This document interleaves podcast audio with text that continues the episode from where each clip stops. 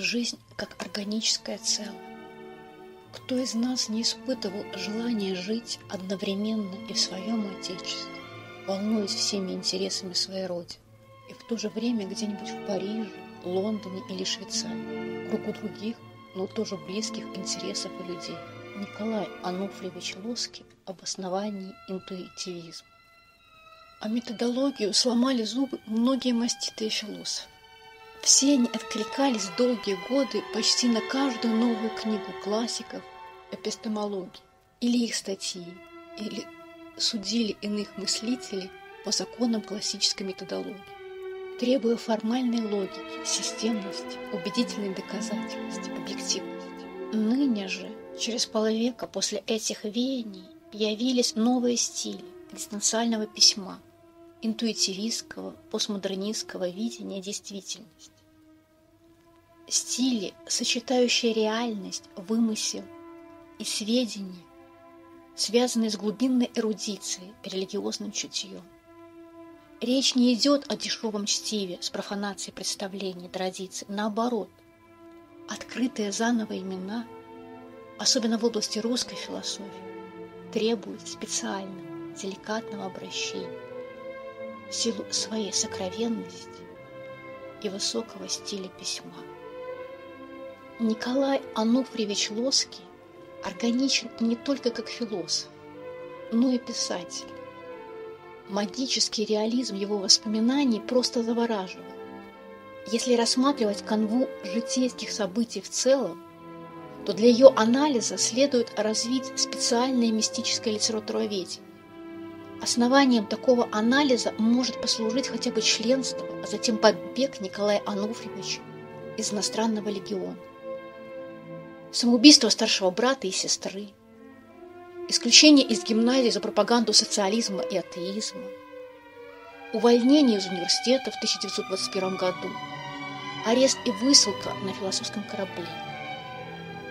Он был восьмым из 15 детей. В мемуарах Николай Ануфьевич пишет, «Несмотря на преобладание в нас польской крови, мой отец и все мы сознавали себя русскими и были глубоко проникнуты русским национальным сознанием. Дед по отцу, униатский священник, был убит по преданию, распят польскими повстанцами в 1864 году. Возможно, это объясняет приверженность русских православию. С одной стороны, поэтика повествований и воспоминаний является традиционной и не претендует на мистику. По сути, традиция, на которой Лоски опирался, есть сама жизнь, и она связана с глубокой архаикой. А там, где архаик, естественно, обнаружит мифологическое сознание со следами мистики. С другой стороны, Лоски – весьма своеобразный неконсианец и русский феноменолог. По воскресеньям с матерью православный мальчик ходит слушать мессу. Благодаря этим впечатлениям детства и глубокой религиозности матери он отмечает доступность интимной стороны не только православия, но и католического богослужения. Лоский восхищен культурностью, умением держать себя в обществе католических сензов. Для него трогательно участие всего народа в католических богослужениях, ответы хором на некоторые возгласы ксенза и пение гимна всеми молящимися. Также Лоский убедительно замечает, что неудобств и соблазнов от того, что мать была католичкой, а отец и все дети православными, никогда в семье не было. Рассуждая о витебском периоде своей жизни, Николай Ануфриевич упоминает данные места не иначе, как окраины империи или провинции. Впечатляло его юношеское сознание и то, что да, где, как и во всех местечках и городах Беларуси, евреи составляли более 50% населения. И особенно, что почти все лавочники и ремесленники были тоже евреи. Истинный мыслитель приносит философию нечто новое. Инновационность Лоскова состоит, на наш взгляд, не только в том, что изумительным образом передал атмосферу эпохи, борьбу психологизма и антипсихологизма философии, зарождение аксиологии, персонализма, но и уловил дух 21 века, а именно кризис универсальности идеи разума, необходимость формирования органического мировоззрения. Жизнь вошла в его философию сочными мазками именно потому, что Лоски выстраивал своеобразную систему персонализации где всякое существо есть сверхвременной и сверхпространственный деятель, ответственный за то, что он вносит в мир своим характером и поступками. ибо в подсознании он связан со всей системой ценностей, а поэтому может правильно использовать свою творческую силу, вступив на путь созидания. И, таким образом, сфера логических принципов более узка, нежели сфера метафизических практических начал. Во-вторых, она не самостоятельна, а знание о сущем и должном возможно только при совпадении логических принципов с метафизическими и практическими. Николай Ануфриевич занимался и поэтизацией понятий. Озарение интуиции, с его точки зрения, никогда не могут быть насквозь ошибочными. Эволюционная космогония есть прежде всего космогония человеческого духа. Человек должен жить по законам целостности. Верховный аспект «я» может быть выражен не иначе, как в целостной идее мира, и источником такой идеи может быть только Бог. Следовательно, индивидуальное «я» есть «я» не в том виде, в котором оно реально осуществит свою деятельность, а в том, который представляет его идеальное назначение. Идеальный образ индивидуального «я» определяет должное направление поведения индивидуума. Но долг не есть конкретный механизм, а норма. Норма, которая может быть осуществлена, а может быть и разрушена. Стилизуя свой ум методологически, мы видим лишь отвлеченные определенности, переставая постигать, понимать динамический момент бытия. Причинность перестает быть порождением, творчеством и не сводится лишь на степень порядка событий, выразимого в отвлеченной и общей формуле. Всякая философия в конечном счете стремится выработать цельное мировоззрение, но православие с его терпимостью и великой любовью ко всей живой твари не вызывало в русском народе никакого желания и потребности вырабатывать какое-либо еще иное мировосприятие. И как только философия попыталась заменить религию, данная ситуация исторически закончилась катастрофой, что отразилось не только на русской, но и белорусской национальной но Российская империя была или, по крайней мере, пыталась стать не неким пламенным единством, а чисто духовным. И если в этом не культурном, не географическом, не политическом или аксиологическом, а духовном единстве и были ошибки, то они искуплены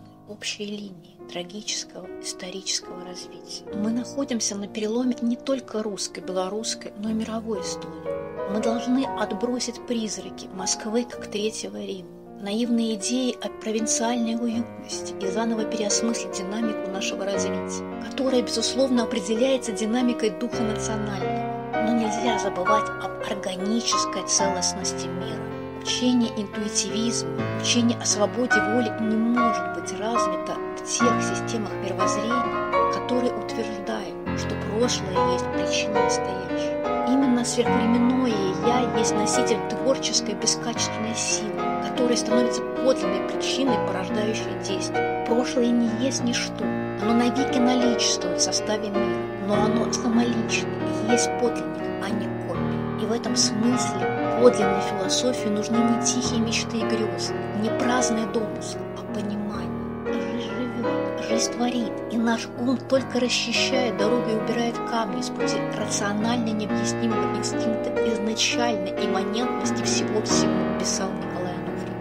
Когда философия отрывается от органической целостности и создает религиозные или политические изуверства, тогда она неизбежно приглашает себя к аскетическому самоубийству. Нацию и государство создает не наука, не философия или религия, а семья, инстинкты и интуиция. Все остальное – это идеологические настройки, но без инстинктов и интуиции они не мыслят. Философия – это наука, как да? и наука со своей строгой системой доказательств.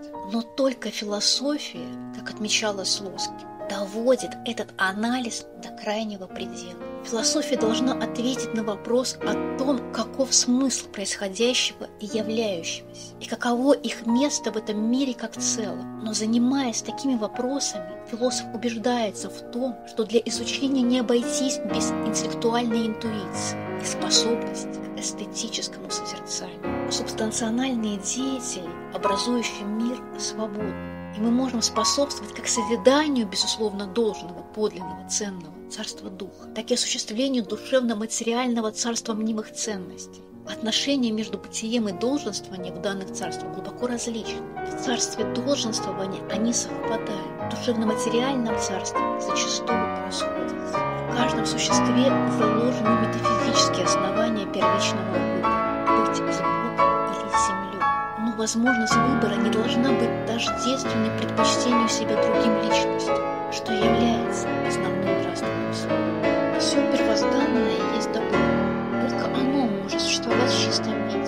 без всякой примеси зла и безобразия. Зло и безобразие наоборот, не самодостаточно. Но так как нравственная эволюция свободна, мы можем идти к Богу и против Бога, сатанинской эволюции. Отсюда свобода не природная основа человека, а его нормативная сущность, методологическая, творческая сила воли. Принципы бытия – суть момента добра и красоты. Они построены по типу безусловно должного и налагают ту границу должного, ниже которой бытие вообще не может спуститься.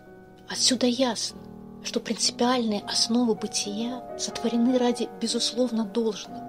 И ввиду такой взаимоотнесенности бытия и сферы долженствования можно сделать вывод, что практическому разуму принадлежит первенство над теоретическим. Писателю следует обладать редким чутьем, чтобы под его пером произошло преображение жизни в органическое целое. В своих воспоминаниях Николай Ануфриевич вскользь упоминал о том, что Николай Гартн, немецкий философ, предложил одному из своих учеников написать диссертацию об интуитивизме Лоска. Этот ученик говорил, что можно было даже доказать влияние рассматриваемого интуитивизма на саму немецкую философию. Однако гестапо обратило внимание на русофильство аспиранта, и работа не была завершена. Русская мысль полностью преодолела Кант, преодолела разрыв двух миров. На Западе есть теология и философия. Русская же мысль – это нечто третье.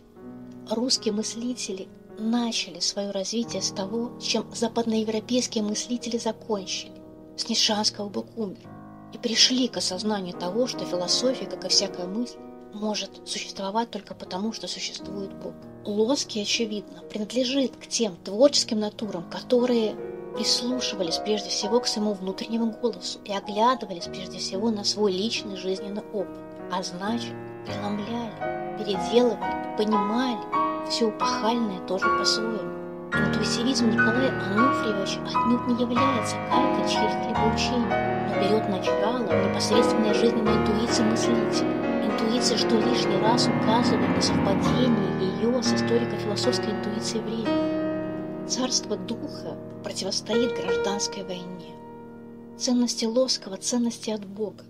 Общечеловеческие ценности есть результат оценивания, результат соглашательства, необходимого для успешного жизнестроительства. Но общее согласие – результат борьбы на соглашении. Однако не все в этом мире хотят поддерживать согласие. Человек Лоскова есть субстанциональный деятель. Особенность его бытия определяется единой совместной жизнью со всеми другими сущностями и устремленностью к Богу. Лоски устанавливает важное различие между причиной и поводом. Центральное значение в его исследовании имеет учение об идее индивидуума как идеального назначения, как образа Божьего. Интуитивистская антология философии бытии Лоскова исходит из идеи признания трех основных видов бытия – реального, идеального и металлогического. И здесь мы касаемся самого удивительного свойства Николая Ануфриевича, его идеал реализма и мужества. Мужество заключается в том, как он работает с таким тяжелым материалом, как интуиция, а также и в том, что, согласно его учению, положительное богословие катафатическое не противоречит отрицательному апофатическому богословию, а содержит его в себе. За пределами нашей обычной действительности происходят явления, суть которых мы не можем согласовать с известными нами законами. Мы не можем определить ни что такое страх, ни что такое смерть, ни что такое предчувствие. В обыкновенном языке мы знаем все эти слова для обозначения самых различных физических моментов. Но тот же язык изменяет нам, как только мы вступаем в область интуиции. И столь привычная нами речь начинает звучать как иностранная. Годы революции, мировых войн заставили мыслителя увидеть самые жестокие грани земного бытия. В эмиграции почувствовал с предельной ясностью, что мир встал на голову, что привычные нормы морали, этики, логика, эстетики, чего угодно, тратили свою видимую универсальность. Порвались нити людских судеб, нарушились прежние закономерности. По жизни каждого человека прошла трещина. Самоубийство среди мигрантов стало почти обыденным явлением. И неужели нужно было воистину являться философом, чтобы в это, как выразился Мартин Хайдегер, ночное время помнить, что ценность есть не прибавка к бытию, не какое-то качество, носимое им рядом с другими качествами, а органическое единство с бытия и его значением. Суметь привить все это детям, любить и по-христиански прощать, как должно будто ничего в мире не произошло. Где-то глубоко в основе философии Лоскова лежит особое отношение к смерти, сформированное определенным стечением жизненных обстоятельств, связанных со смертью родных, знакомых, мало знакомых и совсем незнакомых людей, а также острым восприятием тех многочисленных происшествий, в которых он сам едва избегал смерти. При этом незавидная роль свидетеля многочисленных смертельных трагедий отягощается особенностями памяти, сохранявшей в мельчайших деталях все эпизоды его жизни. Обретение священного позволяет обнаружить точку отсчета, сориентироваться в хаотичной однородности, сотворить мир и жить в нем реально. Напротив, мирское восприятие поддерживает однородность, а следовательно, относительно. Чем более тонко человек ощущает наличие нового мира, тем легче ему преодолеть границу привычного. Чем глубже он в тот мир проникает, тем сложнее ему поведать за гражданам о том, что ему открылось. Ибо иной мир всерьез может быть описан лишь при помощи апофатики. Не следует отождествлять интуицию простого обывателя в чем-то теологически заданном, идею с интуицией подлинной, тем более русского философа, а также интуицией воистину верующего. Что касается образования, то дискуссии об интуиции и ее применении в образовательном процессе рискует в этом случае превратиться в насаждение интуитивизма на корпоративный Любого человека, тем более студента и преподавателя, должно быть свободное право на реализацию своей принципиальной позиции, право на несогласие. В противном случае нам всем может грозить опасность впасть в демагогический релятивизм, нигилизм, виртуальную репрезентацию себя как сторонника демократической широты взгляда. Нельзя забывать о том, что такое хорошо и что такое плохо. Именно они были тем микрофизическим вакуумом, той аксиологической ценностной протоплазмой, с которой началась эволюция европейской культуры и этики, а отнюдь не симулякр методологического рационализма и мягкого национализма. Николай Ануфриевич Лоский был одним из выдающихся русских философов, выходцем из Витебской губернии, русским дворянином, русским монархистом.